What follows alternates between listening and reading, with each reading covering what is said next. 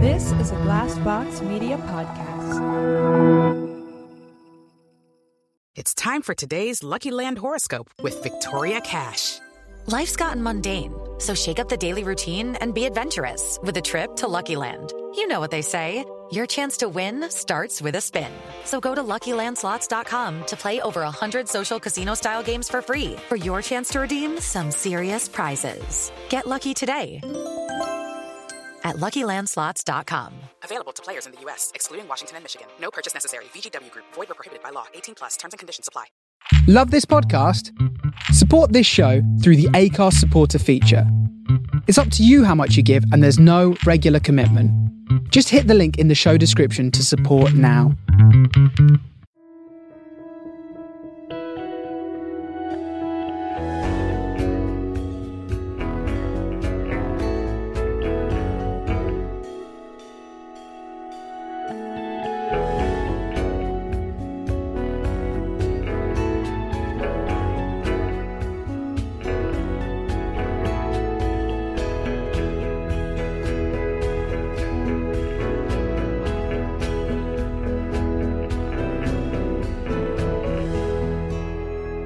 Welcome to the Blank Podcast, the podcast where we delve into those moments where things don't quite go right with some well known people. I'm Jim Daly, and I want to wish a very Merry Christmas to Giles Paley Phillips. Merry Christmas. How are you? I'm all right, mate. How are you? Well, Oh. I say all right. I've been a bit ill this week, actually. Have you? Yeah, I think I might have had the norovirus. Oh no!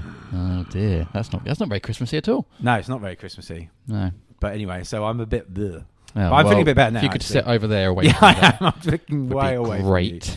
Um, so yeah, it's it's not long till Christmas at all. Days away. I, I know. how are you feeling? Are you all, Good. everything Yeah, yeah, sorted? all ready. Yeah, all the the presents aren't quite all wrapped yet, but right, they will the, be. the tree is up. We've watched It's a Wonderful Life. They're the normal two things. Hey, have there you do. go. Yeah.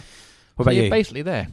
Pretty much everything sorted. Yeah. My uh, my wife Miranda's on tour, so she's not been around recently. She's been a bit lonely, but she's coming back two days before Christmas. Oh, nice. So very much looking forward to having her back. and a family Christmas. Uh, family Christmas, yeah, and I've already got the presents wrapped. Have you? Very- Unlike me. wow, that is prepared. yeah, which is maybe it's a new me.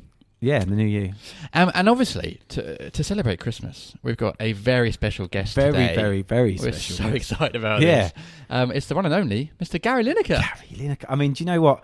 There's that old age old judge just about not meeting your heroes because Yeah. you know it doesn't live up to. But you know, it was just absolutely fantastic to meet Gary, um, and he very kindly invited us round to his Yeah. gaff Yeah, in Barnes, and uh, yeah, he mean, and he is a, a, as nice off air as he is on air. Absolutely, Like, he- yeah. he's known as Mister Mister Nice Guy, and that's exactly what he is. yeah, He's lo- exactly, absolutely yeah, lovely, really and, yeah, warm and and it was just absolutely fantastic to be in the presence of yeah one of my my heroes from you know when I remember.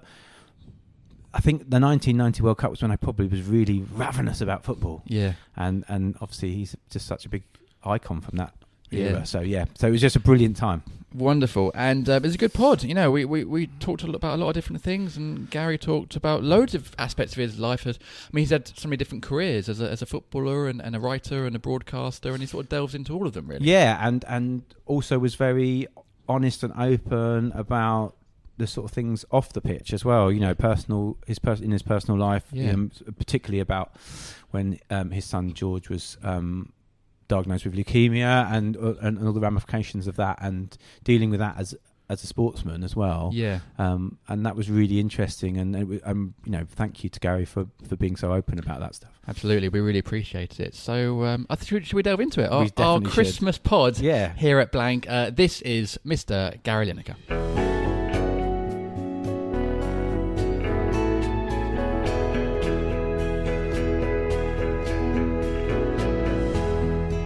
Welcome to the Blank Podcast, Mr. Gary Lineker. How are you? I'm, I'm splendid. Thank Good. you very much. And Thank uh, you very welcome, much for having to um, my gaff. we It's a really very appreciate nice it. gaff. Yeah. yeah. Thank you.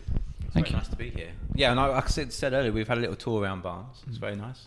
It's Nice, leafy, isn't? Barnes, It is. and it's you know there's a lot. It of doesn't the feel like- wetland and common land. It doesn't feel like London. I was saying when we were down Mm. by the river, it really didn't feel like. No, that's why I love it actually because Yeah. it's it's close to Lo- it's really close to London. I mean, I can walk to the train, Yeah. which I get all the time, and then I'm 20 minutes I'm in Waterloo. Um, yet it feels like you're in the countryside. Uh, it's as close as you'll get, I think, as it's a Yeah. London with with that kind of feel. Yeah, Yeah, that's really nice. it's lovely. Um, and how are you? I'm terrific. Yeah? I'm all right. Yeah, not too bad. yeah, not too bad. Football season's in full swing. Um, yeah, busy, obviously, with um, with that. So, you know, it's mainly obviously every Saturday, and then there's, when there's Champions League, I do that for BT as well. So, and the FA Cup starts again soon, so Yeah. that'll get us on the road, flying around. So, it's kind of the busiest period from now until probably the middle to the end of March, because because of those things. Sports personality next week as well, and then Christmas when you've got you know the Saturday before Boxing Day, Yeah, the Saturday games, after, there? then there's one just after the New Year. So it's always um, it's a busy time, but it's not like a real job. So I don't complain too much, and um, I kind of like what I do. Do you ever get to a stage of season where you just think, oh, I need a break from this? I'm not. It's Um, starting to sort of get a bit tiring. Sometimes, but there's a s- little thing called an international break. we don't have the rights to show um, England games in in those international breaks, so I try and block out a bit of time either side, and that's when I Scarpa. But there's not another one now uh, until. I think it's towards the end of March, so I'm already blocking either side out of my diary because I'll be ready. I'll be ready for a bit of warmth and sunshine. It's the hard yards. Yeah, now, yeah, isn't yeah, Hard yeah. yards. So you're one of the few people that actually enjoys the I'm the international only break. one. I'm Yeah. the only Yeah. one. You love I it. think, yeah, international break, love those. And actually, they've, they've become a bit better because hey, England are better. Yeah. Um, B, with the um, the new competition, which I think is you know taken away from friendlies, which is has got to be a good thing. Yeah. And um, It does seem to have revitalised it, and I think obviously with the England team doing better, Yeah. it's all making us. Yeah, little there's bit an more interest excited, again. yeah. I've listened to years people saying, "Oh, international football's boring." I'm not England. I'm fed up with it. I'm not interested in the slightest. And I kept saying, "Wait till we do all right again," and we Yeah. will because I've been saying for a long time. Yeah. we've got loads of good kids coming through, and all those people that hammered me on Twitter for that. that- that- that- that- one of the few tweets that won't be dug up will be the ones that were Yeah, actually exactly, quite yeah. prophetic. But um, yeah, so with us doing so well, there's um, a bit of excitement around. I've always said Nations League is a great idea. I've always Did said you? that. I Yeah, me. that. No, I yeah, haven't, no. was- I, I always knew we'd dominate this competition if it were ever invented. yeah, Exactly. Yeah, I always said that. Yeah. Yeah. Yeah, you can quote me on that. Um, cool. So, obviously, you grew up in Leicester. Hmm. What was childhood like? Um, it was. I, I don't have an incredibly clear memory of my childhood. It was very. Um, it was. It was very easy in many ways. Um, I had. There was no big issues in, in growing up. My, you know, f- happy family life. Um, mother was around. Dad worked his um, proverbials off um, as a market trader. say, yeah, so he was out. yeah. You know, he'd go out four or five in the morning, come back six six thirty at night, do his bookwork, and fall asleep on the sofa. Yeah. And um, when he wasn't working on his days off, he'd, he'd be fishing or playing cards. But uh, mum was always around as well. Uh, but they both came and watched us play football. So my, my childhood was unsurprisingly, Yeah. as in my memories, was basically playing football in the winter and cricket in the Yeah, summer. course, yeah, yeah. And the times that I wasn't actually playing, I was in the garden with my brother playing one of those two sports. Although when we used to play in the garden, I was always the goalkeeper. Oh, I don't know why. Yeah, I Oh. used to quite like that. But Well, you like playing in goal. only in the garden. Oh, okay. Not in real football, thank you Yeah. very much. Didn't No, I was too appreci- small. I was Didn't give you an appreciation Yeah. for goalkeepers when you. I've got no appreciation for goalkeepers whatsoever. they get in the way. They do. They get the buggers. They How get in the way. I remember my school, my school team. No one wanted to play in goal. I remember no one ever does. was No, changed why every week. I never you know. played in goal in a match No. ever in anything, but in the goal, I don't know why. I just used to like flying around in the small goal. Is it Yeah. small goal because I was yeah, I tiny. guess, yeah, the small goal. and yeah, and I guess for a while it was cricket and football were the two Mm. Yeah. things that you. yeah, very much could- so. Yeah, I thought I was actually better way. at cricket than football, um, and I thought I had more chance because in football, whilst I, you know, I played for, and I scored lots of goals, um, but I never really got spotted much. I was, I didn't even get in the county side. I got in the Leicester uh, school side, but not in the county side. Whereas cricket, I was in the county. I captained the county shares, Leicestershire county side, from kind of up to ele- under 11 till about under 16 when Mm. obviously football took over. Yeah. But so I always thought I probably had more chance uh, at cricket. And did you have as much passion for the cricket though? Oh yeah, Yeah. I loved. I Yeah. loved both. I loved both. Um, whichever one I was doing at the time. Yeah. Really look for. I, you know, all I ever looked forward to at school was the next next match. Yeah. I mean, I didn't really like school very much, but I, I was all right, but I Mm. didn't really like it. Yeah.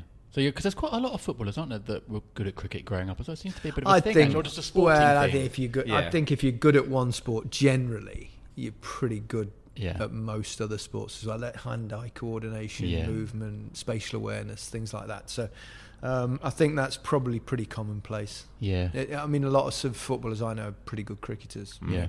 Glenn Hoddle, John Barnes, um, And golf, like yeah, golf Mark and Lawrence, an excellent that kind of cricketer. The, the Neville brothers. I Yes. think Philip Neville. Philip Neville, eh, um, and uh, Flintoff told me he said that he thinks if he'd have taken the cricket route, it'd have been uh, like Tendulkar kind of level. That's Oh, the really? actual Oh, words he told to me. I mean, I've never seen him play, but you, you Yeah, know, yeah. I think Freddie Flintoff probably knows what he's talking Yeah, about. yeah, yeah, so yeah, Probably, yeah. take his word for it. yeah. My brother was the same growing up. He was good at fo- good at football, good at cricket, good at tennis. Played tennis against Virginia Wade. Um, Oh, right. Yeah, so he, Yes. I struggled to get in the team football team. I was on the bench most weeks. So he got all the genes to do, yeah. yeah. Look at him now. He's actually he's actually doing really well. So.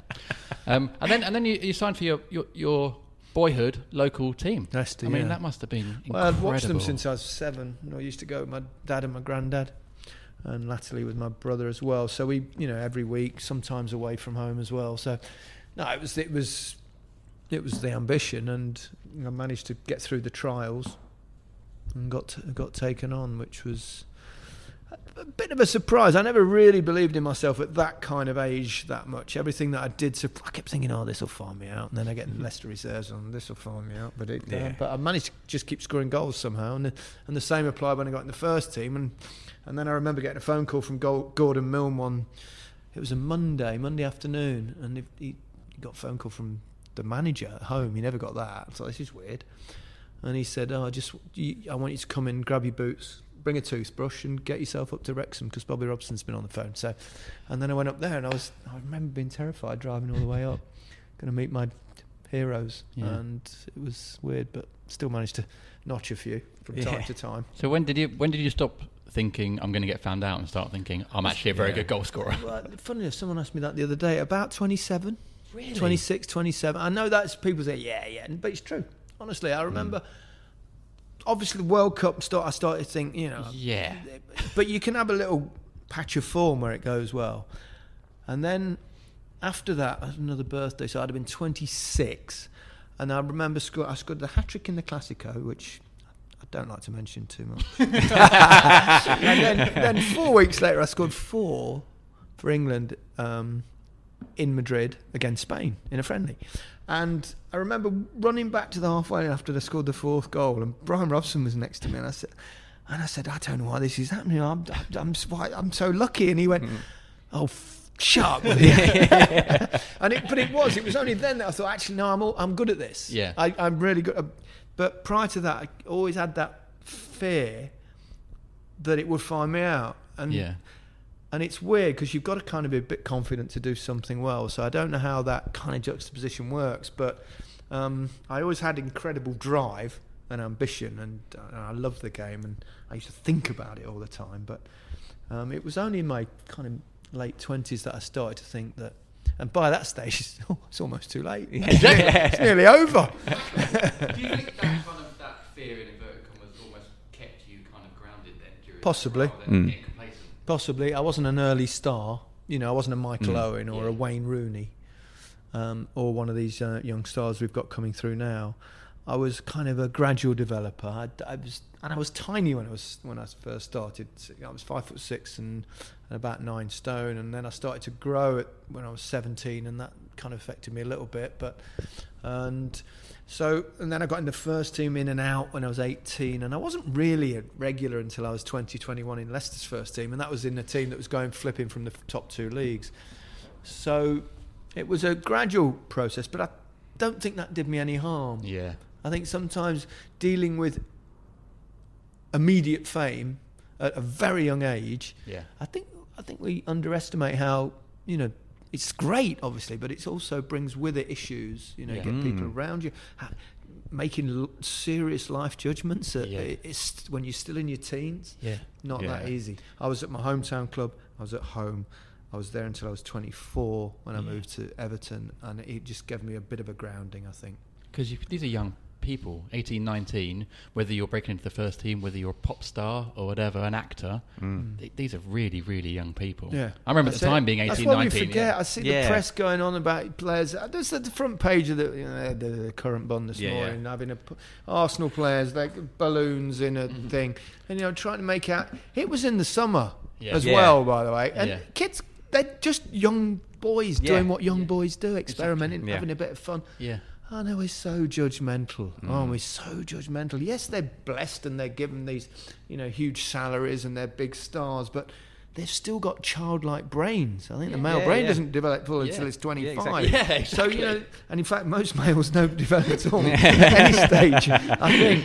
But, you know, we're so judgmental of them. You know, and it's, it's, not, it's not fair. They're going to have nights out. They're going to have a bit of fun Yeah, at time from time to Well, time. and also they're in an environment where you know it's very pressured. And um, you know, disciplined and all Yeah. that kind of stuff. Yeah. Yeah. of course they need to let loose. Yeah, they will and do, yeah, and then yeah. you know, and someone is sneaky. It's not it. like they, you know, they put it out there themselves. Somebody's done a sneaky little video, and then then we have to make make the assumption that this this is right. That's what they were actually doing, and they were, you know, what was it say? They're all passed out. Were they? Yeah. Were they? Do we know that? Nah. Yeah. So you know, I know the I know how the press can work at times, and and it's it's it's part of one of the many problems that young footballers have to deal with. They can't easily lead the life that other young men of their age Yeah. are leading, Mm. and sometimes we need to cut them a little bit of slack Yeah. when they let off steam occasionally. You know, whilst at the same time remembering, and they do by and large behave pretty well. They're good role models. You know, it's not.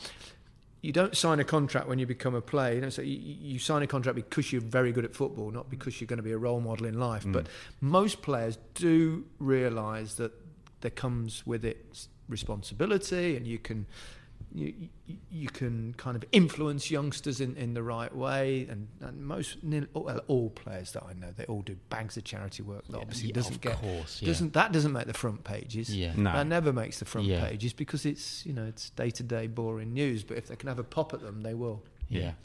yeah. Yeah. And do you think that's changed more from when you were that age? Do you think it's worse now and hot- more heightened because of social media and stuff? Well, I think it's it, it, it, it's more difficult for to get away with it. To Yeah, be honest, yeah, I mean, yeah. if to be really frank, if if it had been like it is now, when when I played, there would have been yeah. front page story after front page story after front page story. Yeah, because there's a, there was a drinking culture back then. Yeah, of course, yeah, we've we've learnt more about stuff. Um, there were no cameras around. No one had a. That's what I think. Nobody had a mobile phone, mobile No. phones until the right at the end of my career. The mo- big those big. Yeah, ones. my dad had one of But you couldn't take a picture with Yeah. those. Nobody walked around with a camera Yeah. or the vi- or vid. Yet nowadays, you, you can be standing anywhere and someone can. And I see it all the time. People pretending they're taking videos of themselves. They're taking Yeah. the picture of you over your shoulder. Yeah. You can be talking very instantly to anyone, and they Yeah, can yeah. turn it into what you like. So you, you have to be so kind of aware now. Um, but the good thing is footballers do have good spatial awareness, so they can usually, usually see what's um, what's around them. But, yeah. yeah, Frank. yeah, we have to. Yeah. be Yeah. careful. yeah. Oh dear. Do, so do you, do you worry about that stuff, people? Do you find you can be yourself when you go out, or is it? It's no, not totally, Yeah. but then I'm fairly boring anyway. I'm trying to be, but um, no, I don't. I'm, yeah, well, you just have to be aware. Yeah. You know, I mean, every night there'll be times when you're out, you've had a few too many, Yeah. and and at that point, I have something that clicks in that. I've still kind of like got that. what the thing look like? What they call the what they call the things from submarines? Periscope. Oh, yeah, yeah, yeah, Periscope. you kind of rock it around just, just in case. So, but um, but by and large, most most people are absolutely fine though. Yeah. And you and you know that's only going to happen once in a blue moon. Yeah. But, um, but but the thing is, obviously, everyone wants a picture, everyone wants a selfie, and it's and it's that side of it is fine. It's just it's just you also have to be you know slightly aware Yeah. at, at times that and if you want privacy, go home. Go on. exactly. quite, yeah, yeah, exactly. quite. I mean, this podcast is about, about blank moments, and, and I wondered, like, just going back to the, the the sort of influences outside of the pitch. Were there any ever moments when you were playing where something was happening off the pitch that would affect you on the pitch? Um, Well, there are, uh, I mean, all things that affect you off, you know, on and off Yeah. the pitch. Um, the obvious one is George when he was ill. I was still Yeah. playing then. Um, I was at Tottenham at the time. That was prior to that. I hadn't had you know any major dramas Mm. in my life, um, but that was kind of hit home like a hammer. Um, you know, to be told to have your first child, what was he six weeks old? Just Mm. like a bit of lump on his head. Took him in two weeks later. We're told he's got leukemia and Mm. um, he needs to get in hospital quick to have any chance of saving him. And it was really traumatic. And Yeah. it, the the weird thing is though, the weird. I mean, it was a couple of weeks without playing at all or training. Terry Mm. Venables came and he said, just just as much time as you like. This is much more important than football. So. Um, you know, people talk about perspective. I think I always had some degree of perspective, Yeah, yeah, but yeah. this obviously rams it home. And then, but the weird thing is going back to training and going back to the football was actually was the one time I could escape it. It's the one time it wasn't in my head. You know, you're concentrating on the game, and all of a sudden you could kind of switch off in a different way just for a couple of hours, and and that in itself was a kind of nice little release. Yeah. Well, I guess what were teammates like? I guess uh 'cause- Teammates were brilliant. Everyone Mm. was brilliant. It was it was extraordinary. I mean, it was it's, what, it's twenty. Georgie's twenty seven, so it's almost Yeah. exactly 27 years ago. And it was, I mean, the reaction was extraordinary. Obviously, the first week or two, you just, you're in the hospital all the time, you don't Mm. know. And then we used to get a big, massive black bin bag of mail. Because it was mail those days, no social media. It was Yeah. every single day arriving, in, and I used to bring it home at the end. Michelle used to stay in the hospital. I used to come home late at night and then go back the next day. I used to bring a big bag. by, the t- by the time he was finished, there was about 50 of these massive big black bags. Yeah. It took me two years to reply wow. um, to them all, and um, and it was ex- extraordinary the the well wishing and Yeah. um, of of the nation. And at times like that, you know, you know, we, there's a lot of love out there, Yeah. and uh, it was the support was incredible, incredible. And it was the same with the people I worked with, whether I was playing football or outside of that. Everyone was, you know, hugely helpful. Mm. Because I mean, football is a supportive. You know, when these kind Oh, of things family. happen, Yeah, like very they, much so. they come together for you, don't they? And it, yeah. it And it is wasn't. family. It was away games as well. You know that you could feel the there was a warmth, Yeah. lovely, and it was lovely, and it was helpful, yeah. massively helpful. yeah. Yeah. And I guess as well, because obviously, you know, you're on Twitter, and, and anyone who's on Twitter and has got a profile gets a lot of what's the word I'm looking for? Hate, I guess, in a Well, way. yeah, but you had a moment there, I guess, where actually you got so much love from people. Yeah. I guess it's a reminder that most people are lovely and want to help. I think as well. Also, you talk about the, the hate on, on on Twitter, but it's it's it's just a few people really. And the trouble is, they shout loud, so you notice. Yeah. And I think you can read uh, like a ten thousand really positive tweets about yourself or something that you believe in, Yeah. and you will then notice the one that stands out that is that is abusive or nasty or unkind. Yeah. Yeah. And it's uh, you you sort of forget the others. Yeah, you do. And you go, Yeah. oh no, Yeah, yeah, yeah. really? It- which is madness, really. But but but there never used to be a vehicle for those people, No. and, they, and it's got. But it's also a vehicle for good as well. So I think it's important to again perspective is is, Yeah. is vital because the you know the. The vast majority are, are kind of like us. Uh, I think vast majority of people are really good people and care about other people, and they don't have, you know, nasty thoughts. I mean, you can put something on Twitter now. You could say that th- there's a blackboard over there and it's it's black, and there would be somebody that will argue with you Yeah. somewhere, and um, and especially when you start talking about football. Now, I Yeah, think I know yeah, a little bit yeah. about the game. I've been around, but you'll be Yeah. it's amazed that you can say something blindingly obvious and someone want to argue with Yeah. you. But hey ho, that's how it is, and you've got to treat it how that, that it is actually. You do notice the the negativity a little bit, probably too much. Yeah. Well, I wondered if like uh, sort of having to deal with like terraces and stuff in back in the day, like the sort of abuse. Yeah, we're well trained. Yeah, we're yeah, well yeah, trained. yeah, That's what we're well trained to abuse. But yeah, I used to get that. But it's the same sort of thing. You take that as a as a kind of not a badge of honour, but the fact that it if they're singing and chanting about you, it it means they're worried about you. sure. And um, that was kind of the way I used to look at it, but or listen to it. Yeah. So it was a good sign. If they're the ones singing, if you're the player they're singing about on the opposition, Yeah. then you must be you're, you're doing something You're doing wrong. all right. Yeah, Yeah, if you're never getting any chance about you, your team or opposition, then you're not. No, if you get them from your own team, then Yeah, yeah, your, own, okay. your own supporters. You I do. remember my first day at Everton, funnily enough, when I signed for Everton, they just told Andy Graham brought me in. Andy Gray was hugely popular at Everton, and uh, understandably so. and the first match we we were playing at home, and they do the thing where they read the team sheet out. And I, I was number eight in those days, and I said, uh, "And number eight, Gary Lineker." And I heard about that's quite a lot of booing. Oh, really? I thought, oh, that's not the away fans. that's the home fans. I haven't played yet. Give me a break. Give me a chance. So yeah, that was which I just thought, crikey, oh, I made the right decision. yeah. but you know, by Christmas, I think I Yeah, managed to turn him round. Did you score in that game?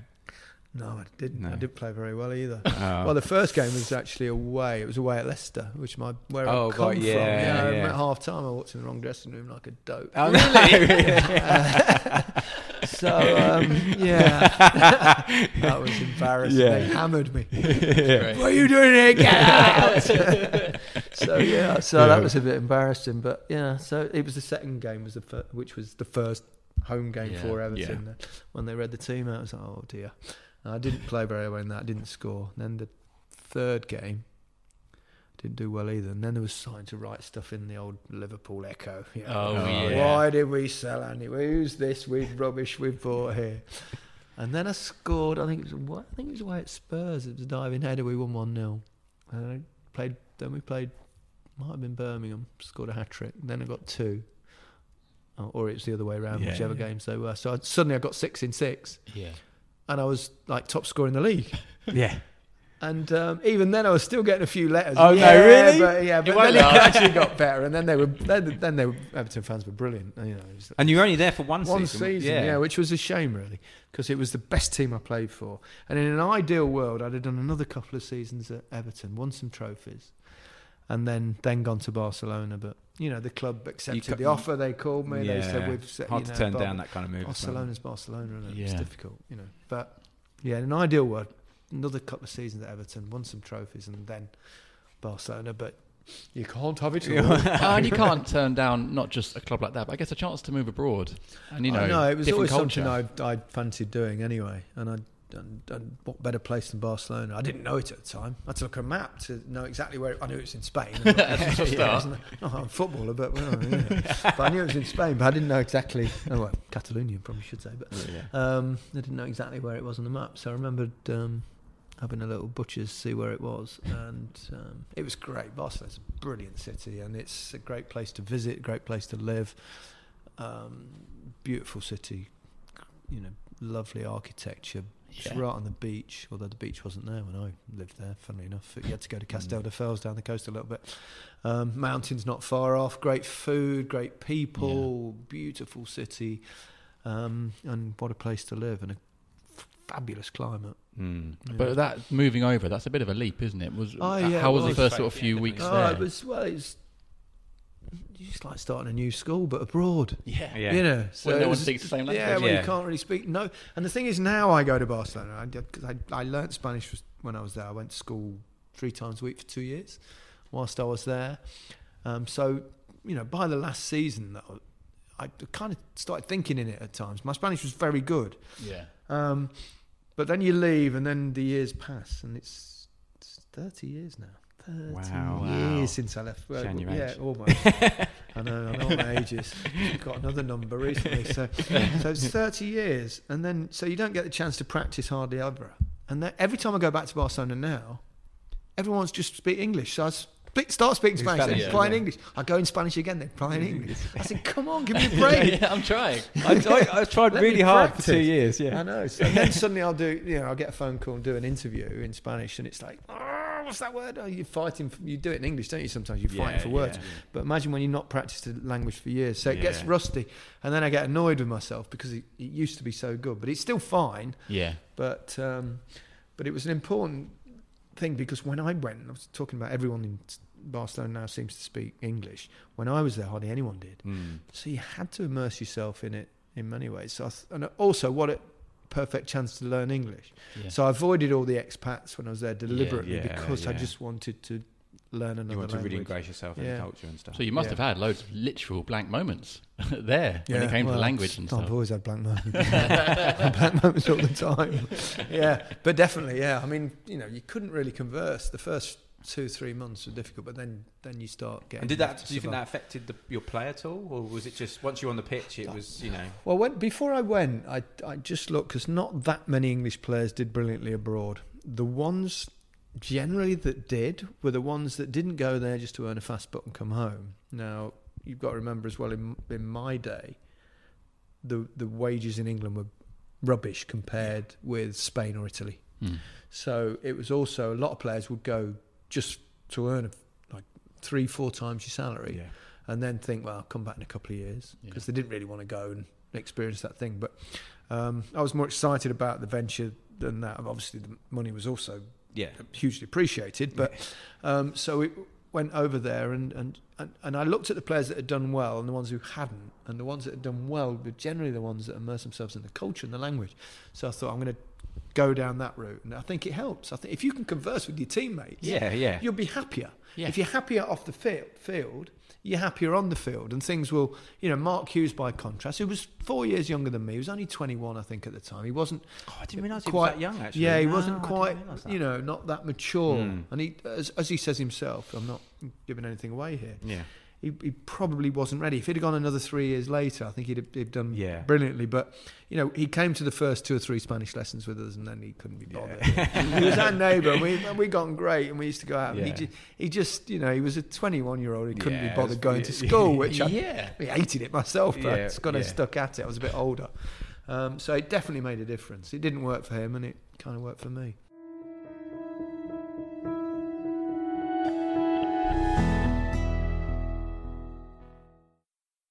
And did you? I guess you at that point you would have appre- appreciated any teammates who were then helping you, I guess, immerse. And then later on in your career, did you have kind of foreign teammates and you thought, I've been where they have, so I can maybe help them out? Yeah, because it became more common um, towards the latter stages of my career. When I went to Barcelona, you were only allowed two foreign players. Oh right. Yeah, whereas now, obviously, with freedom of movement, Yeah. Yeah. if that lasts. Well, yeah. I was gonna say, yeah. Um, but, um, Yeah, yeah. So it was it was great. You, you can go anywhere now, and, and there's no restriction. But you know, back when I played, it was only two foreign players, and, and we.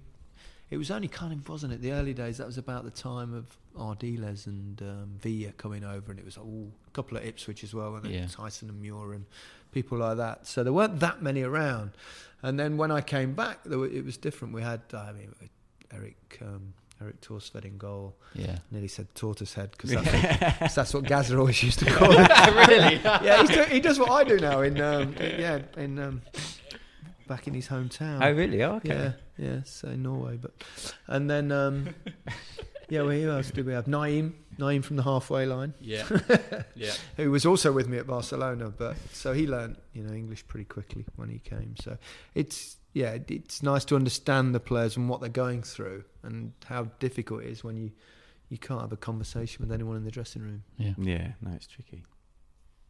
Um, so I've got down here. I, Yeah. I don't know. I've written it because it's very true. You famously, obviously, never got booked. No. In your career, Never tackled anyone. very famous. Was there any moments where you were like, "I've been lucky not to get"? I A nearly, got, I nearly got one for laughing Really? in Spain. Yeah, I, you know, it it wasn't that a bigger thing. I don't think not getting any yellow cards when I played in England because you used to have to almost commit yeah, a- yeah. you know actual bodily harm before you Yeah, get a booking for some of the defenders I played against. Um, whereas it's very different now. What was remarkable was doing three years in Spain without getting a yellow card, where they used to dish them out like you know popping the toaster popping up so frequent. Um, and I nearly got booked for laughing when I was playing a game at the, the at the Nou Camp, and he, he made some absurd decision. I just I just chuckled, and he came and he obviously took umbrage Yeah. with it. Came over, went to his pocket, and I, and I remember saying, "You're going to book me for life." laughing." in Spanish, obviously, but and he and he kind of went, mm, No, didn't. maybe I won't. So that's probably Yeah. the closest I got. I didn't even I wasn't even aware until the last year or two of my career that that was a thing. Yeah. And some I don't know how it came up that somebody said, you know, you, you've never been booked. I was an interview or something. Yeah. It's, you know, it's amazing. I went, well, I know there's other players that Trevor Stevens only booked a couple of times. Alan Smith, uh, Arsenal Alan Smith, Yeah. uh, who played with at Leicester, was only booked once. So it wasn't, you know, wasn't impossible in those days. But I wasn't aware of that. I hadn't really thought about it. And then someone said it. I s- You can get a bit more conscious about it. well, I, I, it- only in the sense that because it, was, I didn't feel it was that important. Only in No. the sense that I thought in my last match maybe I should Maybe go and you- smack the yeah, referee yeah, Yeah, Just go like glory. just for a laugh. Yeah. Come on. Go down in flames. I can't cope with this goody two shoes image. Let me knock the ref out. But that kind of did follow you around a little bit. That that sort of goody two shoes thing a little bit. Do you Well, think? yeah, no, That's- yeah, that's I suppose so. But you know, I, as I say again, I was a, I was a forward. Yeah. It's not my job to stop people and kick people. No. And um, and also, I, I haven't got I haven't really got a temper. I mean, it, I just I'm kind of very equable, and I don't get too carried away if things are going well, and I never got too down if they're not. And I didn't. If I was getting kicked, I was and winning free kicks. For me, that's part of my job. Yeah. I felt like that was, you know, if I'm getting fouled and kicked, that's that's what I'm here for. Free kick, okay, get the box, might score. The times when it really hurt, and you might be a bit irked, um, where you're rolling around, well, not rolling or screaming on the floor for a bit, and by the time it, Yeah. the pain goes away, you, you, your temper goes away as well. Yeah. So, so I didn't have that. I could moan at referees like anyone, but I didn't. I didn't abuse them in terms. I wouldn't, you know, call them names. No. I just moan. I could moan. I was a moaner. Okay.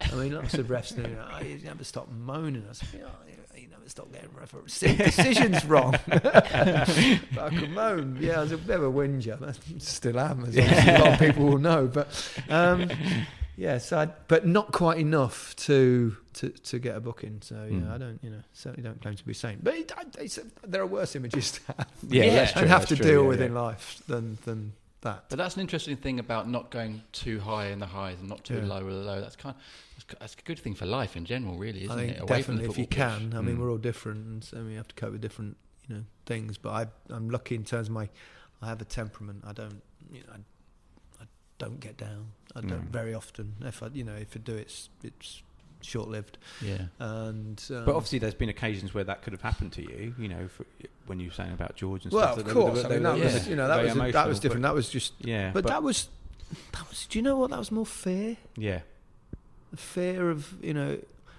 I could even cope I could cope with it when he was ill as well I could I just remember us coping whilst I felt there was hope there were a couple of times where they told us they said "God, we honestly we've got to warn you that we'd, we'll be quite surprised if he makes it through the night there were a couple of Oh, those God, occasions yeah, and that was wow. but again that was not it was a different feeling it wasn't like a depressing feeling it was more of a it was fear Mm. and I used to, I used to have this awful dreams occasionally with of, of um, I was carrying him in a little white coffin. I don't know why, but um, and but at the same time, whilst he was still alive, whilst he's been treated, whilst there was hope, Yeah. I was all right. Yeah, But I always looked at there were other people in there that weren't as fortunate as us. That kids didn't make it because we were in there like seven months solid, and there were other kids that didn't make it in that time. And you're in that environment when they don't yeah. and and that was always my fear. I do not know whether I would have been able to cope with that. Mm. I don't know how any parent can cope with that. Um, and but whilst it was always, you know, there were ups and downs and difficult times, but there was always hope. Yeah. You know, we didn't we didn't lose him, so you know, I don't feel we were dreadfully unfortunate. I think we're unbe- unbelievably fortunate Yeah, because yeah, yeah. the odds of him making it were pretty low, and he did. Um, remarkable. He's 27 now. Probably pop in any minute. Yeah. Um, and um, he's he's great. Yeah, that's in, yeah. that um, that hope though, that's it can be hard sometimes to, to, to cling on to that. I mean, it's Yeah. so powerful. Oh no, there were Mm. there were night. I mean, obviously it's a it's a fairly distant memory, but it's something that still you know. I remember the thoughts, the Mm. thoughts of crikey. I don't, I don't know what I'm going to do if he doesn't make it. I don't, you know.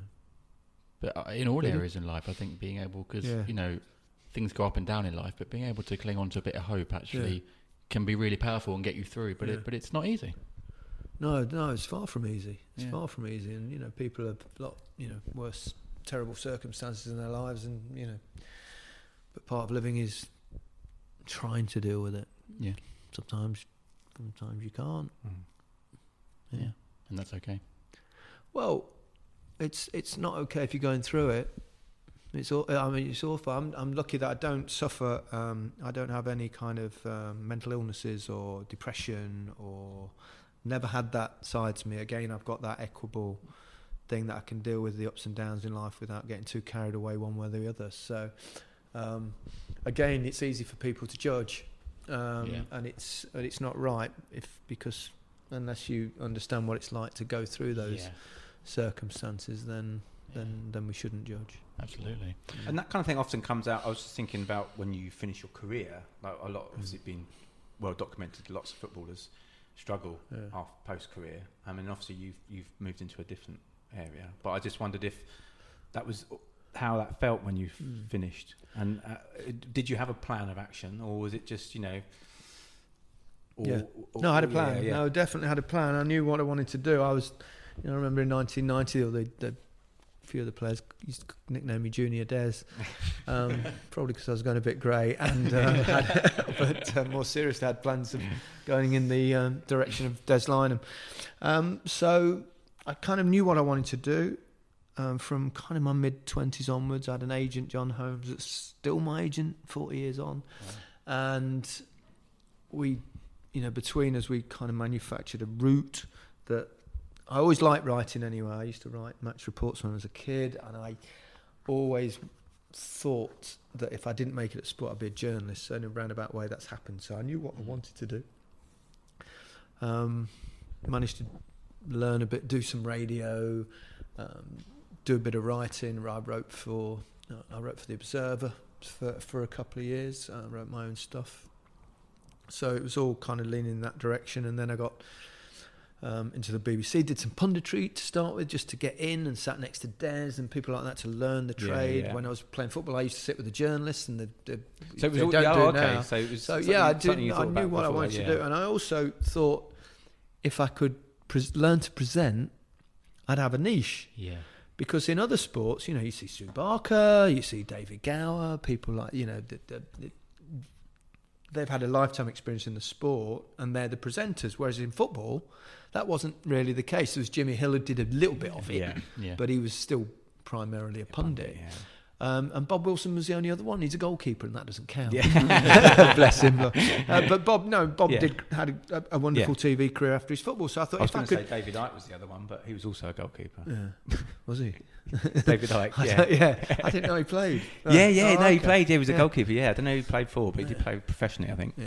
Anyway, sorry. Anyway, fine. Good bit of info. Yeah. Knowledge. Yeah. Um, so I always thought if I could actually present and having played right at the top, it would it would, Yeah. it would give me that little bit of an edge Yeah. on all the other um, presenters that, that do football. Because obviously I'd have a bit more of an understanding about what it's like to be in a World Cup Yeah. playing, Yeah. you know, in the top flight and etc. etc. So, uh, but you know, once I started, I remember I got um, I did a bit in the Euros, and then I I did Football Focus, which is a tricky little show, magazine show, you know, but Yeah. it's kind of in at the deep end stuff. It's you know, there was no audio in those days much, and, Yeah.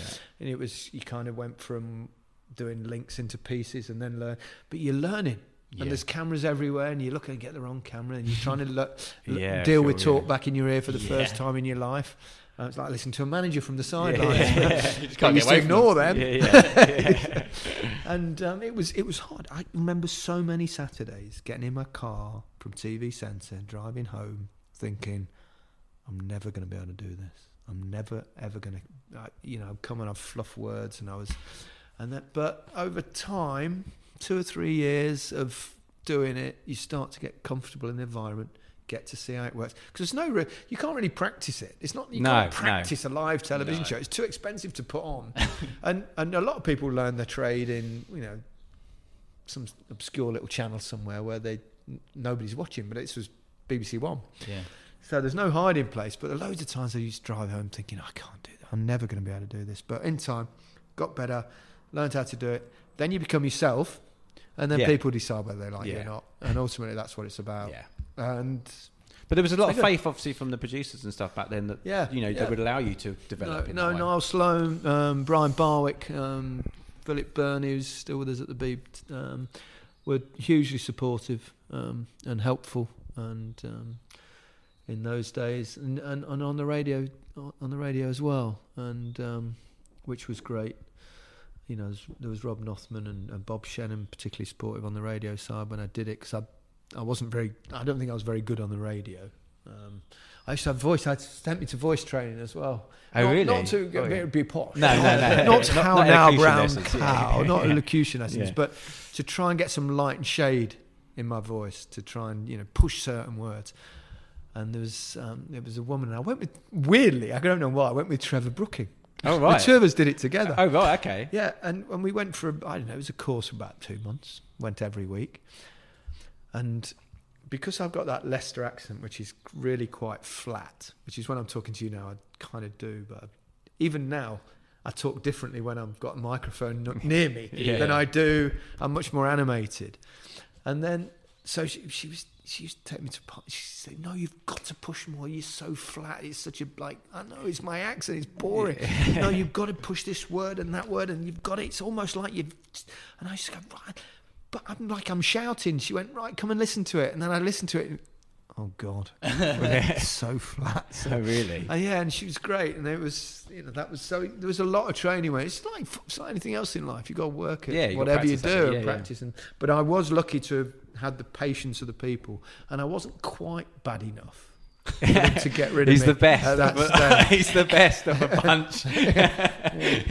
So anyway, So do you like so at that time when you listen to yourself back? Hmm. Do you do you like listen to yourself I now? used- watching no, yourself now? Do I you don't watch? listen to myself ever now. You don't watch any, any no, of the shows? no, I don't watch it. Um, Still don't like I it. don't even. I don't even listen to our podcast. No, um, I can't. No, I, I just no. I've never liked it, but I did it in the uh, first few years. I did it all the time, and I'd used to do it with uh, one of the guys from the Beeb, and they would, you know, basically pick me apart, Yeah. and and it So part was it was learning curve, essential learning. Yeah. Yeah. But like, the, like look, we were talking about the football earlier, and you were saying you had that sort of fear until you were 26, 27. yeah, similar. At what point in the broadcast did you think, you get oh, there hang on, you know, I'm, I'm, I'm nailing this? Next week. um, it, I was a few years in, uh, quite a few years in. I think, to be honest, I would say probably only in the last five, ten years have I started to feel really confident um, w- with a in a TV studio, and um, just so much to learn. But and I think probably after 2012, I found 2012 hard. The Olympics, it was you know 27 sports and Yeah. different.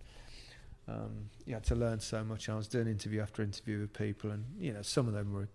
I made a couple of mistakes and this and that and the other, but I kind of survived that. And I, you know, but football's my thing. And after Yeah. that, I, I made a conscious decision that I just want to do football Yeah. because it's what I love. It's what I'm more passionate about, Yeah. and it's what I understand, and I know it. I know it inside out. So, um, but yeah, so it's only in recent years really where I've, you know, it's a bit like football where I think actually, yeah, I can do this. Are you, are you quite hard on yourself? Uh, pretty hard, yes. Yeah, it sounds like it. Yeah. but I think it's you know it's it's one of the things you to, to drives you to be better. Yeah. Mm. That you know, not in a way where I get down, but it you know I'm pretty hard on myself. Yeah, I, if I make a mistake or I you know, fluff a word, I secretly hate it. And you the- still yeah, do, that, do that thing where you overthink, you think Yeah. about it all the time. And If I do a tweet and um, I look back and it's I've done a typo, I'll do that. oh, that's the But you don't- worst. I delete those. can't and re- edit re- I delete and So repost. If you, I think if you're within 30 seconds, you can Yeah. probably Well, it's not delete so it. easy for you because you obviously people Oh, are it's on. never. It's, uh, so But- it- no. You'll be on there for two seconds. It doesn't Yeah, yeah. matter. But the My- worst thing I do, and then it, you know, because I always normally just read them through, and then but sometimes you don't, do you? And or you don't see Yeah. it. Yeah. And then some um, someone will remind you very quickly on Twitter. They Yeah. do love to tell you when you've got it wrong. Yeah. And then I look, but now you know, so they're just. Uh, Oh, but shit. George- it's funny, I didn't realise George told me a few months ago. Guys used to rewrite the whole thing, and he said, "Youngsters," he Yeah. said, "just copy it. Yeah, you can hold He it said- down. Copy it first, delete it, do another tweet, paste, and then edit the mistake." I went. Yeah. Ah. Oh yeah. Why, well, why didn't I think of that? So I can do it really quick now. That's good. well, you're still, we're, again, we're still learning. There you go. We're We're learning old these men. things. I'm old man. Yeah. You expect? yeah. Yeah. Do you I- enjoy? Do you enjoy the the Twitter stuff, the reaction? Yeah. It is, you know, it's Yeah, for a better word, choice of word, banter and stuff like Yeah. that. But Oh, speak of the devil, look who's coming. in. Here's George. Hello, mate. You're right. We've just been talking about you. Here's a That's bird. all right, but you carry on doing stuff. did. We're just doing a podcast here, George. You're right, mate. But you're in the middle of it. All right, there you go. Yeah, I'm all right. yeah. Right on cue. Yeah, there you go. Um, what was the question? Just the, the interact, the Twitter interactions. Is Yeah. it's- Can you, hang on a minute. Can you be quiet, George? It's a podcast. Get the sandwich. it's important. See you later. See you later. Brilliant. There you go. What entrance? Yeah. Um, yeah, I mean, because Do I like Twitter? Yeah, I do. No, I love it. It's great. And I think it's a it's a great vehicle. Sometimes it's a bit exasperating, and um, you know there are people that can can wind you up at times with their opinions, but that's that's all right. It's debate. I think there's a lot of positive to it, you know, um, and some negative, obviously, like everything. But um, I I enjoy it. I like getting up to date with the news. I think it's brilliant for that. You know. Yeah, I Uh, mean, I've stopped watching like regular news. Yeah, I 'cause don't- just go on Twitter. I don't read the newspaper. No, no, I don't no. either. No, it's yesterday's news. Yeah. Newspapers yesterday's. No, I, I feel for the industry. It's difficult. and Yeah. It's obviously going to all turn more to online now. But yeah. Hmm. And you, you clearly are very switched on. You sort of made a conscious effort on Twitter to be very switched on to polis- politics Uh, and all that kind of really thing. make a conscious effort. When I first went to Twitter, it wasn't all right. I'm going to give all my political opinions in. And I don't really give that many political opinions, but I it, it just a couple of areas. First time was really well f- f- was around football. The Yeah. first time, three times I don't know. It was, it was Like FIFA, FIFA stuff, yeah. and I was very hard on Blatter and that Yeah. because I knew they were corrupt. I knew, and I was, you know, latterly I went in early, but I was proved right on that occasion. Was that like one of those unspoken things in football that everyone kind of knew it? And well, it was just increasingly obvious, wasn't it, over the years, and it got worse and worse and worse. Um, and it, it depressed me because it's it, it's the sport that I love. Secondly, I basically became had a degree of empathy for, for refugees. Mm. Now I got attacked for that, and even on the front news front of certain newspapers, I don't know why. I can't imagine how anyone can not have empathy for Yeah. people that have to flee a war-torn country and, and take their family overseas and Yeah. different places and try and find some place to live. Yeah. Um, so you know, I was obviously that, and then but a lot of people don't like that because you know might be too many people come here, whatever. It's obvious there are issues around it, but Mhm. you know, why couldn't you have some kind of sympathy? And and thirdly, obviously, um, the dreaded Brexit, um, which so you know, I've never uh, intimated or said which party I support in an election. Um, I've never done that. I there are a lot of politics that I've got no interest in, but there are certain areas that I think are important, Yeah. and I I made the decision to air my views, and with with Brexit, I just felt I wondered what the hell we were doing, and Yeah. um, it's. Yeah, but I kind of guess why it happened. We all know why it happened. You know, there's a lot of austerity for a lot of time. People are fed up. They want to blame politicians. They wanted something to change. Get all that. Um, and you know, the Remain case was awful. They didn't put it over well enough, Hmm. and um, people didn't realise. I don't know. I mean, none of us knew. None of us. No. Not even the people that are supposed to be organising the thing and the pro-Brexiteers. Yeah. Um, Yeah. None of us knew the, the, the ramifications and the seriousness and the severity of the, the, the ramifications two and a half years ago. Yeah. But we're starting to come. They're starting to come to light Yeah, now, yeah, more and yeah, more and more. are, and it- what we're doing is, it, I mean, it's just madness. But so I've, th- that's the other area that I've, I've gone down, which is obviously has um, made a lot of people. A lot of people disagree with me. Mhm. That's fine. I don't mind disagreement. I don't mind debate. But I don't know why it has to sometimes dis- descend into abuse. Mm. Um, but you know, again, it's that small section. It's that small Yeah. section that, uh, that that shout the loudest, so we Mm. notice them more. Um, but And a lot So of people we'll want to take a go. side, don't they? They want they want to affiliate in- in- themselves in with this- the side. and, and it's it, it is like that though. It's it's very it's been very divisive for the Yeah. country, and that's really sad. Mm. And, and that's probably the worst thing of all to come out of Brexit is that we're very divided. Um, Yeah. But again, I'd, you know, we can agree and we can disagree, and we, you know, I know I've got Brexiteer friends. Hmm. Um, most of them have switched and seen the light a little Yeah, bit now, but there's still one or two out there. Yeah. Um, and that's fine. That's their opinion. We have debates about the time. Hmm. We have little arguments, but but we're still mates. Yeah. It- Yeah, I don't I know, yeah. You know, I don't know why. I don't. There's not a one. There's, just because someone's a Brexiteer, I don't, I'm, I'm not going to hate them. Yeah. I'm not going to dislike them. Yeah. I, you know, I might differ with in opinion, Yeah. so I don't really get the, the the abuse and the hatred side of it. It's not necessary. We don't need to do that. In fact, that's the one thing we've got to be careful about. And if it does somehow switch and we get a people's vote, and if if Remain does win a people's vote, and I think there's a possibility of, of, of us getting a people's vote now. I didn't likely, think that really two months, three months No. ago, and I kind of get the problems that come with that. But I think you know. We were told two and a half years ago Yeah. it would be Yeah, fine, yeah, everything yeah. would be rosy Yeah. in the garden. Yeah. Now we We've know been told lots of things that haven't the happened. case. yeah. But I think it'd be important if somehow Remain win that there's no kind of gloating or anything like Yeah. that. That everyone's reasonable and we all understood why Yeah. this has happened and why. And let's do something now to change the reasons that we got into this mess in the first place. You know, with the you know dreadful austerity that we've had for a long Yeah. time, and look after the people of this country, then then hopefully we can get a bit of togetherness And again. yeah, and actually work together on Yeah. it. You know.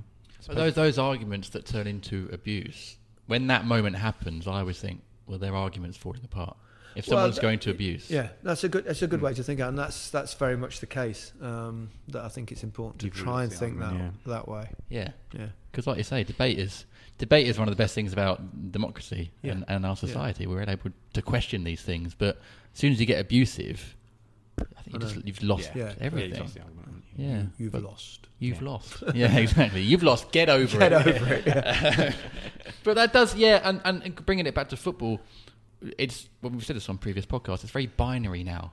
You know, you either you win or you lose. Every time our team, the win team we support, wins, we're, we're going. Which isn't that 10. often. Isn't that often? Every time we lose, the manager. yeah. Yeah. Every time we lose, the manager's got to go. You know, or on Twitter, your team's always the best, the other team's always the worst. Like, there's no nuance anymore. Yeah. Is No, there? well, there is, and there is nuance there, but it, again, it's the people that shout loudest that you notice more, and that's that's what it is, and that's what you've got to realise. Most people are quite sensible about their own team, aren't they? Have a bit, bit of a whinge and then they'll Yeah. move on and they're supportive, but Yeah, come on, Jim. Sorry. I'm one of those ones on Twitter. No, I'm not. I'm really not. I'm really not. yeah, but yeah, it's there comes a moment. It's a good place to have a whinge, though. It is. it is a good place to have a win. Yeah, It yeah. is. Yeah. Um, unfortunately, it's very tempting to get drawn into things. I had one yesterday where someone was mugging, mugging me off, slagging me off on Twitter. And my mates were saying, don't reply to him, just don't reply to him. And I just couldn't. No, you I couldn't couldn't help resist. it. I couldn't couldn't resist, resist. it. I had to buy it. Yeah, that's it. I've seen it on Ricky Gervais's um, stand-up. He does a bit where he went, "Should have left it." yeah. There's so many times that I felt that when he said that on stage, and he was talking about the, I mean, he's brilliantly clever and kills people anyway. On Yeah. He does. but yeah. um, yeah, I've just yeah, yeah. should have left it there. Absolutely. Um, so, have there been any blank moments in um, recently in media work or anything else really? Has there been any sort of blank moments recently, and, and, and how have you sort of dealt with them? Well, life's full of ups and downs, isn't it? You know, um, but I've kind of it's been all right. It's been a fairly smooth period, really. Um, so politics apart, but no, you know. I think the thing is with, with you've got kids growing up, it's different. You always think to yourself, oh, the, you know, when they're little, you always think, oh, get them through, and then they'll be at school, and then how they what's worrying about school, yeah. and then you think, well, when they're older, they'll be we won't worry about them anymore. But that doesn't matter, does it? It doesn't really. I've heard this you because mine are still young. Yeah, And no, you'll find yeah. that it, it's just different worries, Yeah. and they're bigger. Yeah, You yeah, know, yeah, what, yeah. what job they're going to do? Yeah. Are they going to be happy in the job? Yeah. Mm. Um, how the hell are they going to afford to buy a house Yeah. without any help? Yeah, yeah. Yeah. Um, so there are just different different things, and then with them you have, you know, sort of blank moments and tough moments and ups and downs with all your, ch- you know, they go through dark times and positive times, and um, and it's just kind of trying to be there and a pillar of support. Do you find that easy or, or difficult? Um, yeah, I'm all right at that. You're yeah, right at that. because I'm again, I'm I'm I'm very non-judgmental yeah, and you got that as a equilibrium. as a human Yeah. being. I'm not, you know, I don't judge people. I don't fall out with people. I'm, I'm probably too forgiving sometimes with them. You know, um, you know, they'll say to me sometimes, you, you know. You know, like all Should've kids they'll do certain things. Well, they, you know, they'll go, well, you know, Yeah. you kind of, Yeah. you know, you're not, you, you, it's cool, you're cool, you're not judgmental. I said, no, I'm, I'm not judgmental. And but if ever any of you think you've got a problem, come to me because I still won't be judgmental, but I'll try and help. Yeah. And I think, I think as a parent, that's all you can do. But there's no manual. No, There's no no, manual to isn't there, isn't parenting. You just feel your way. And I don't know how I'm getting it right. I'm getting it wrong. But I suppose you know they all seem reasonable human beings, which is the main thing. Yeah. Mm. You know. And at times, I'm I'm surprised I've come out. I know that's there the thing, isn't it? Yeah. thought, why are you not a human? Absolutely, I feel that about my Yeah. kids as well. Mine are a lot younger. Mine are nine and twelve. Yeah. Um, It's a good but that. yeah, yeah, Just yeah. about to change. yeah. Yeah, I know. I know. That's what I keep being told. Good luck with that one. but they vary. Some of them. Yeah, I exactly. mean, mine, mine all different. Um, The only thing with know- mine is neither of them like football, which is Really? really upsetting. You know, because uh, might change. it might do. It might do. Probably- no, not not no. not with Palace. I don't think. Don't take, don't take them to watch Palace. Yeah. No, you should actually. No, no, say well, that. I've taken. Steve I've taken. will get yeah. upset with me. Steve Browett's a friend of mine, so- yeah. yeah, but yeah, so it is, it is. It's a challenge. You know, parenting is a challenge, and it is. You know, every day is different, Yeah. and you just don't. Yeah, It what's is. gonna come up. Yeah, It's the biggest challenge we get. I think. Yeah. Really. Where do you think you got that kind of Don't know. equilibrium? Don't know. Um, mother was a bit like that. She's quite calm. You know, she could have a whinge like me, but um, dad was a bit more up and down. Um, my brother's absolute antithesis. So I don't know where it's come from. It's just, just how, I've, how I've come out. Yeah, it's come out. useful. Yeah, it's, it's useful. Yeah. It Yeah. is. I think it's a better way. Yeah. Yeah. And can you see it in your children? Are any of your children like that?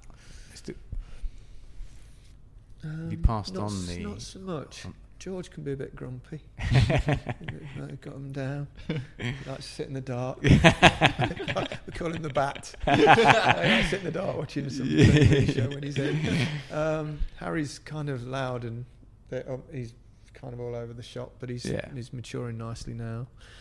Um, Tob- t- probably Tobias more than that. That's Yeah. number three, and he's he's really driven as well. Oh, okay, so a- you can see Yeah, yourself in him. yeah, Yeah, DJing and he's at uni.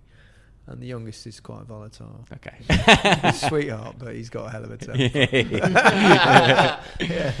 yeah. So he's got a little bit of way, way to go. a little bit. no, he's great. He's, he's really sweet. No, He's a lovely kid, but he's he's got a temper. Yeah. He's got the biggest temper of the lot. Oh, right. Yeah, he's Yeah. got, I don't know where he gets that from. No. Not me. so who could it? yeah. Absolve yourself, yeah, yeah, yeah. yeah. Yeah. Um, so Gary, this is our um, Christmas podcast. Oh, happy Christmas, Which is why everybody. we- we're in our this is why we've Christmas got So all- you yeah, I This I'd is known. like a normal kind of No, outfit. It's just sort of wintry. Well, as it is, well. Yeah. that, that one's definitely more Christmassy. It's that with the Christmas. I- reindeer this, this, on is, it. this is Christmas with a small C, I think. Yeah, small. the small C. yeah, you don't want the big C. Yeah. Not on this. Um, so I guess obviously we want to wish all our listeners a Merry Christmas Yeah. as well. Yeah. What, what would be your sort of Christmas message to them? Um, well, well, happy Christmas, and just hope you know, hope you have a really lovely Christmas, and it's all calm and enjoyable. Yeah. and Yeah. No fighting over Christmas because that's when apparently there's more arguments. Yeah, well, yeah, no, that's because you're together all the time. yeah. You're actually, yeah, it's So, an intense got- period of time, got- isn't it? yeah. I've got my boys for Christmas, but I work a lot over Christmas. So Yeah. I mean, Yeah. Boxing Day. Um, so my message is to watch our shows if you can. That would be really great. But no, I just hope. So, um, do you will you cook Christmas dinner? yeah. Oh, I love cooking. Yeah. it's a new passion. Yeah. So what you ha- do you know what you have? You can have I'll turkey. get turkey. I'm will just, you? I'm just, funnily enough, after this, I'm going to order it. Oh, yeah? I was going to order it. Yeah, get it in. So I think I've got full boys coming. So nice. yeah, it'll be good. So all the trimmings. Oh, pigs in cr- oh, blankets crikey, and, the uh, works. Oh, Yeah. all sorts. No, don't worry. You'll see. It'll be Charles. right posh.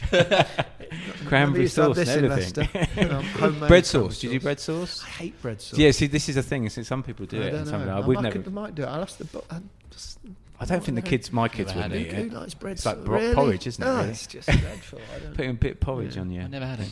but No, I'll- never had I'll bread make- sauce. I'll make my Mm. own cranberry sauce. Do you? I will do, yeah. Okay. I did last year. Um, Brussels, you got to have Brussels. Yeah. haven't you? Oh, cool. Oh yeah. Come on. We'll fry them up with a bit of bacon, actually. you know. I, I, Yeah. yeah. um, yeah, maybe, but I just a bit of bacon probably on the blankets as well already. So I probably, I, I don't know, I do. You got- I nice don't think you have too year. Much did bacon. A bit of I did bacon it on with the a bit of turkey. sweet and a bit of pomegranate last year and stuff. It's Oh, quite nice. Works well. You know What about I'm stuffing? Homemade stuffing? Yeah, oh, of course. Got to. Do you know what I'm thinking? Yeah, listen- definitely listening to have this. Gary Lineker's Christmas cookbook. Oh, Or just crikey. cook Yeah, yeah. No, no, no. To- no. You're not tempted to do something like Master? Chef 2023. I've only been cooking for two years, but I, it's, I, I'm keen as mustard. Learning fast. But again, Where's- you know, you're, you're taking that the, the same skills you had when, Yeah. as a footballer and, and a media. You know, you're learn, you're keen to learn, and I'm you're too, applying yeah, it. too keen. That's a couple. it's, good, it's a good I've way. become It's a good way to be. obsessed with it. I- So, I have you love got any particular ki- like kitchen gadget that's your favourite thing to use for like the cooking? Well, apart from the oven there, yes, it's great. Well, yeah, you got Um, was that kind of- that's a range though, isn't it? yeah, well, it's you know, it's um, a wolf sub zero, Yeah. but give them a plug, bless them. Yeah. Um, it's um, yeah, um, gadgets, gadgets. Good Do question. you, yeah, are you into kitchen gadgets? Because I'm not. I'm not Mr. Gadget because nothing ever works for me. no, That's really. That's where you know anything technical. yeah, yeah. It all goes wrong. Whether it's the telly, whether it's Tweeting. yeah, it's phone. It's it, it. My phone froze completely yesterday. Oh, Wouldn't right. work for Oh, 20 it's minutes. I, annoying, I had a nervous breakdown. It was just after you Needless sent to one say, one of the kids yeah, oi, go and sort it out. saved me. But no, and when it comes to gadgets, no. Because a friend of mine's bought a water bath, like one of these water baths, so you can cook, you cook the meat in it, but it's like very intense. water. Have you heard bath. about it? Yeah. Mm. Is it not soggy? No, no, no. You so you vacuum pack the meat and then you cook it in the thing. It's, I think it's quite chefy, Sounds horrendous. Yeah, But yeah, God, man, no, but- I, no, yeah, but- I'm not that professional. but apparently it cooks Oh, really, like, really? amazing. Yeah, yeah. Oh, okay. it I'll look cooks into that. Like you, you can do s- you can sl- slow cook in it, and you can do sort of hyper fast stuff. oh, okay. Yeah, Water That's bath. like a thing, This yeah. has become a very different You podcast. don't have to Oh, get. yeah, yeah. You don't have to get in it. No, no, With no, the- no. It's very the- no. It's not. It's, with it's, it's quite a small thing. It's not like yeah, it's not like a, a proper bar. it's a little tap. yeah, you just sit in there, Nigella Yeah. it up with a bit of uh, Yeah, brine, brining sort of stuff. Yeah, so that's nice. It's nice to have a family Christmas, isn't it? Yeah. Yeah. We've only had yeah, we've only got the four of us this year. So yeah, it's nice just Well, to I spend hope some you have time a with great you. Christmas. Well, yeah, and you, Yeah. thank you. You too, yeah. Well, thank you very much for joining us on the Absolute Blank pleasure. Podcast. Absolute Yeah. pleasure.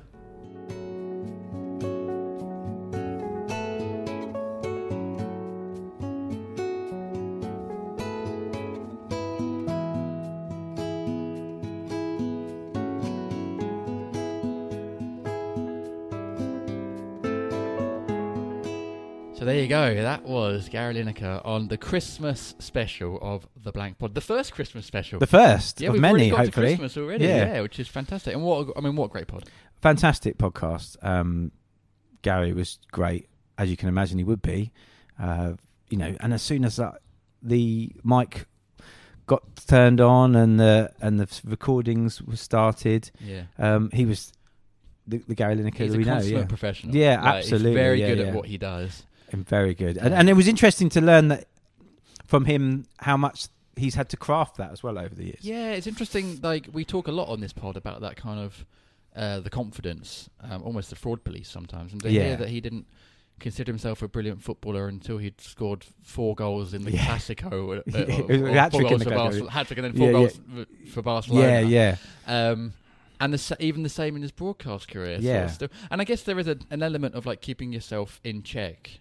Um, but I think when you've got at the top of your game in two different you know, yeah. industries as Gary has, you can allow yourself a bit of a win. We we'd like to think so. Yeah. You'd like to think so, but yeah, great that he has that vulnerability about him. That Yeah. he's still, you know, and I guess still trying to push Yeah. himself To be better. to be better. Yeah, Which I think is something we can all learn Absolutely, from, and is again a theme that comes up on this pod quite a lot. And it's interesting that we've spoken to loads of people from loads of different industries, and, and a lot of it all comes back to the, the same kind of feelings of almost inadequacy, but Yeah. also trying to push yourself to be better. absolutely. So yeah, yeah. We really appreciate Gary's honesty and vulnerability. yeah, and it was just a real privilege to sit down with him and talk for an hour. It really was. Yeah, it was. It was brilliant. Um, and that's it. That wraps up our Christmas pod. So it's only Does. just left to say. Uh, well, this is last pod of the year. of the year. Yeah, Yeah. but not the last pod ever. Oh no, We've got lots more to come. We are back. So we're, we're taking a Christmas break. We are. Yeah, And then we're back next year with some Yeah. wonderful guests. We've got Oh, loads of good We've got guests. some brilliant ones. January is exciting. It is exciting. Normally Yeah. is a terrible month and everyone Yeah. hates. For us, it's going to be amazing. It's going to be amazing. We've yeah, got yeah. so many Chris- guests. all our Christmas is coming after Christmas as well. exactly. It's going to be a year of Christmases. Um, so uh, obviously people can get in contact with the the pod. So if you're enjoying this pod and you want to let us know your blank moments or, or just say hi, then you can get in contact with us on social media, on Facebook, Twitter, and Instagram. The handle is At blank pod. it is indeed. And if you want to email us, the email is Hello at blank podcast. Dot the blank. the blank podcast at gmail.com. We should only every week we He's say on this. the eggnog. yeah, yeah. Don't drink, I'm teetotal. um, yeah, so obviously, please get in contact with us. You know, let us know your thoughts, if, even if it's just a, a a Christmas wish on email or, or Twitter. We'd love that. Do, do you know what? We, we've had some amazing feedback so Yeah, far from really, the pod, yeah. and it's been really lovely to hear from the community that's sort of starting to build up around the Yeah. podcast. And it's just been, I've been really blown away by it, and just want to say a big thank you to everyone for listening so far. And I hope you'll continue to listen to the new year. Absolutely, yeah. So that's it. That just leaves us to say have a wonderful Christmas to Merry, all our listeners. Merry Christmas. Merry Christmas. Thank you for your support so far. We really appreciate it. We hope you have a great festive period wherever we are, whatever you do, Yep. Uh, and a great new year. And hope you get everything your heart's desires this Yeah. Christmas. Exactly. And if your heart desires a blank pod, we're back in January. Yeah, with lots of amazing shows. Exactly. So have a wonderful festive time, a brilliant 2019, and we will see you in the new year.